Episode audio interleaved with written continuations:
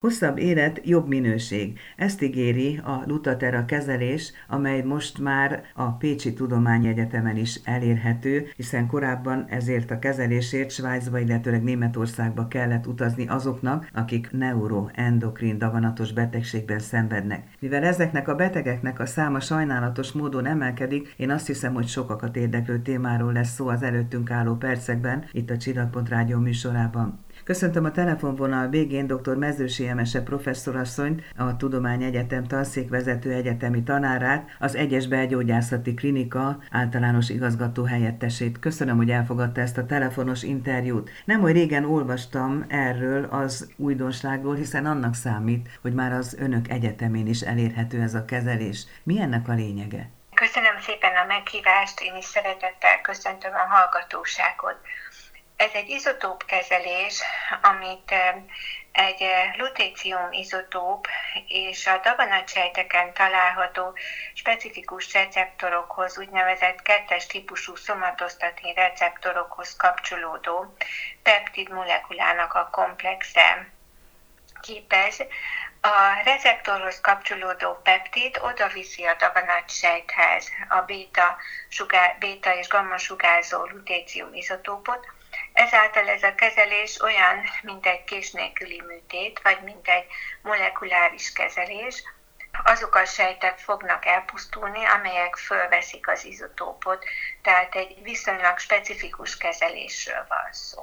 Én tulajdonképpen egy kicsit ilyen immediate stressbe kezdtem ezt az interjút, hiszen azért először jó lenne, hogyha arról is tájékoztatná a hallgatóságot, hogy mit is értünk neuroendokrin daganatos betegség alatt. A neuroendokrin daganatok sok szervből kiindulhatnak. Konkrétan ez a kezelés, a lutatérának nevezett kezelés, a gyomor-bélrendszerből és a hasnyálmirigyből kiinduló neuroendokrin daganatokra lett törzskönyvezve. Ilyen daganatok kiindulhatnak a tüdőből, a petefészekből, a prostatából, a húgyhújakból. Tehát a szervezetben egy neuroendokrin sejtekből álló hálózat van, ami számos szabályozó folyamatban, elsősorban hormonális szabályozó folyamatokban játszik szerepet. Az ezekből a sejtekből kiinduló daganatok különböznek az adott szerv más eredetű, elsősorban adenokarcinómának nevezett daganataitól. A betegeknek a tünettanát uralhatja ezeknek a daganatoknak a hormontermelése, ami nagyon kellemetlen tüneteket hőhullámokat, magas félnyomást, hasmenést és számos egyéb hirtelen jövő tünetet okozhat. Itt kell megemlíteni az úgynevezett karcionid rohamot is? Erről van szó, ez a karcinoid roham vagy karcinoid krízis, ami összefügg a daganat tömeggel, elsősorban akkor jelentkezik, hogyha már májártéteket is adott a daganat az ön által is említett előfordulás, már mint hogy a gyomorbél és hasnyálmirigy kiindulású neuroendokrin tumorról van szó, ugye? Ennek az előfordulásáról olvastam, hogy az összes endokrin daganatoknak a 75%-át teszik ki. Vajon mivel magyarázható ez? Az összes neuroendokrin daganatnak, endokrin daganatok mások is vannak, de a neuroendokrin daganatokra is sajnos más endokrin daganata, például pajzsmirigy daganataira is jellemző az, hogy nagyon gyorsan növekszik az előfordulásuk. Okairól nem sokat tudunk? Az okokról nem sokat tudunk. Elsősorban az merül föl, hogy talán olyan környezeti ágenseknek lehet szerepe rákeltőként, amelyek a modern világban nagyobb mennyiségben fordulnak elő akkor itt talán nincs is értelme megkérdezni, hogy kik elsősorban az érintettek, nők, férfiak, fiatalok vagy idősek. A középkorú és idősebb betegek azok, akik elsősorban érintettek, férfiak, nők között egyaránt előfordulnak ezek a daganatok. Talán még annyit kell elmondani, hogy a vékonybélből kiinduló daganatok is ide tartoznak.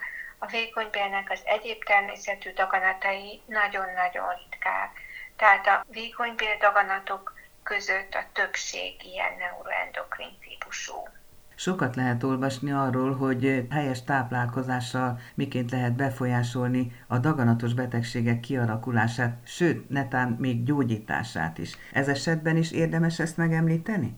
Vannak olyan daganatok, ahol a táplálkozásnak egyértelműen lehet szerepe, a vastagbéldaganatokat például összefüggésbe hozták bizonyos módon elkészített húsfogyasztással, de valójában itt ennél sokkal komplexebb képről van szó.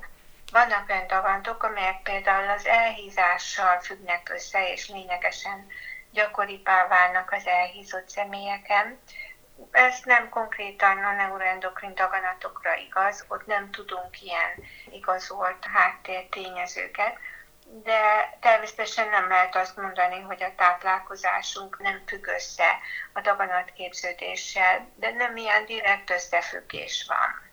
Visszatérve a lutaterához, olvastam, hogy az első ilyen kezelést, az ilyen sugárzó izotopos kezelést egy 71 éves betegnél augusztus 18-án elvégezték ott a Pécsi klinikán. És az is mellé volt írva, hogy szövődménymentesen. Hogy lehet ezt azonnal megállapítani, hogy szövődménymentesen történt a kezelés?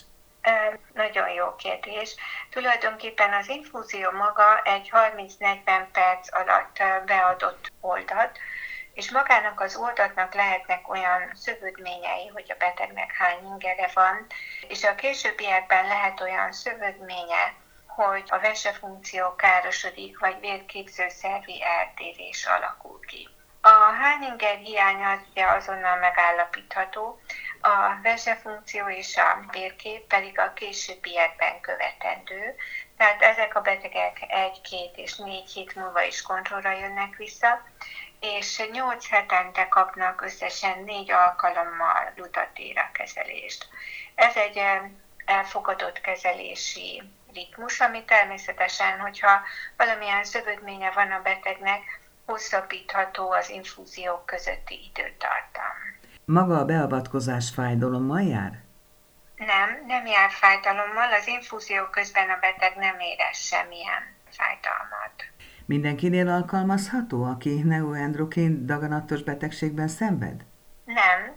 Ezeknek a betegeknek előtte igazolni kell, hogy a daganatsejtjein jelen van a szomatostatin 2-es receptor. Ezt egy izotóp vizsgálattal tesszük, egy oktavatid szintigráfiát kérünk, és amennyiben a daganatsejtek ezen világítanak, ez azt jelenti, hogy így vizuálisan láthatóvá válnak az áttétek, akkor ez a beteg alkalmas lesz a kezelésre, hiszen a daganatsejt dúsítani fogja az izotópot is.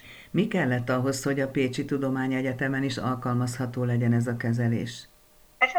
Kezelés a világon, korábban Európában már hosszú évek óta gyakorlat volt, de nem volt olyan készítmény a piacon, amely a megfelelő törzskönyvi vizsgálatokon végigment volna. Magisztrálisan készített radiofarmakonokat használtak elsősorban ugye Bázelben és Németországban, ahová a mi betegeink is mentek. És aztán nem olyan régen sikerült egy cégnek ezt a Lutatéra nevű készítményt végigvinni a klinikai vizsgálatokon, és így vált tulajdonképpen mindenki számára elérhetővé. Jelenleg ezt az anyagot két helyen gyártják a magyar betegek számára, Olaszországban és Spanyolországban, és van egy magyar forgalmazó, aki ezeket a megrendeléseket elvégzi, tervezi, és a kezelés napján az adott ellátó egységhez kiszállítja. Tehát ma is végeztünk egy ilyen kezelést, ma volt a második beteg kezelése, és ma érkezett 11 órakor az izotóp, és 12.30-kor indult el a betegbe az infúzió. Drága kezelésről van szó? Igen, ez egy kicsit árnyoldala a dolognak, hogy egy rendkívül drága kezelésről van szó. Egy infúzió 6,7 millió forintba kerül. Akkor gyorsan hozzátesszük, ugye, hogy egészségügyi finanszírozott kezelésről beszélünk. Így van. A NEAK ezt teljes mértékben finanszírozza, tehát maguk a a klinikák nem fizetnek a készítményért, hanem ez ingyenes a betegek számára is, és az intézmények számára is. Magának a kezelést alkalmazónak, orvosra, szakdolgozóra gondolok én, külön kellett valamilyen ismeretre szert tenni ahhoz, hogy tudja alkalmazni? kezelés, különösen ilyen nagy dózisra, hiszen ez egy 7,4 gigabecquerel kezelés, tehát az embernek beadott legnagyobb dózisú izotóp kezelésről van szó. Csak olyan osztályokon végezhető, ahol a személyzet megfelelő sugárvédelmi képzettséggel rendelkezik. Tehát itt minden orvosnak és növénynek kötelező egy sugárvédelmi tanfolyam elvégzése, maga a nukleáris medicina laboratórium pedig intézet, pedig szorosan együttműködik az osztályjal, tehát a nukleáris medicina szakorvos is jelen van a kezelésnél.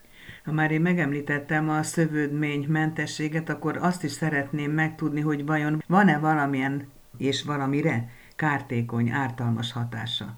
Igen, sajnos minden hatékony kezelésnek lehet mellékhatása, Ebben az esetben a vesekárosodás és a csontvelő károsodás az, amivel elsősorban számolni kell.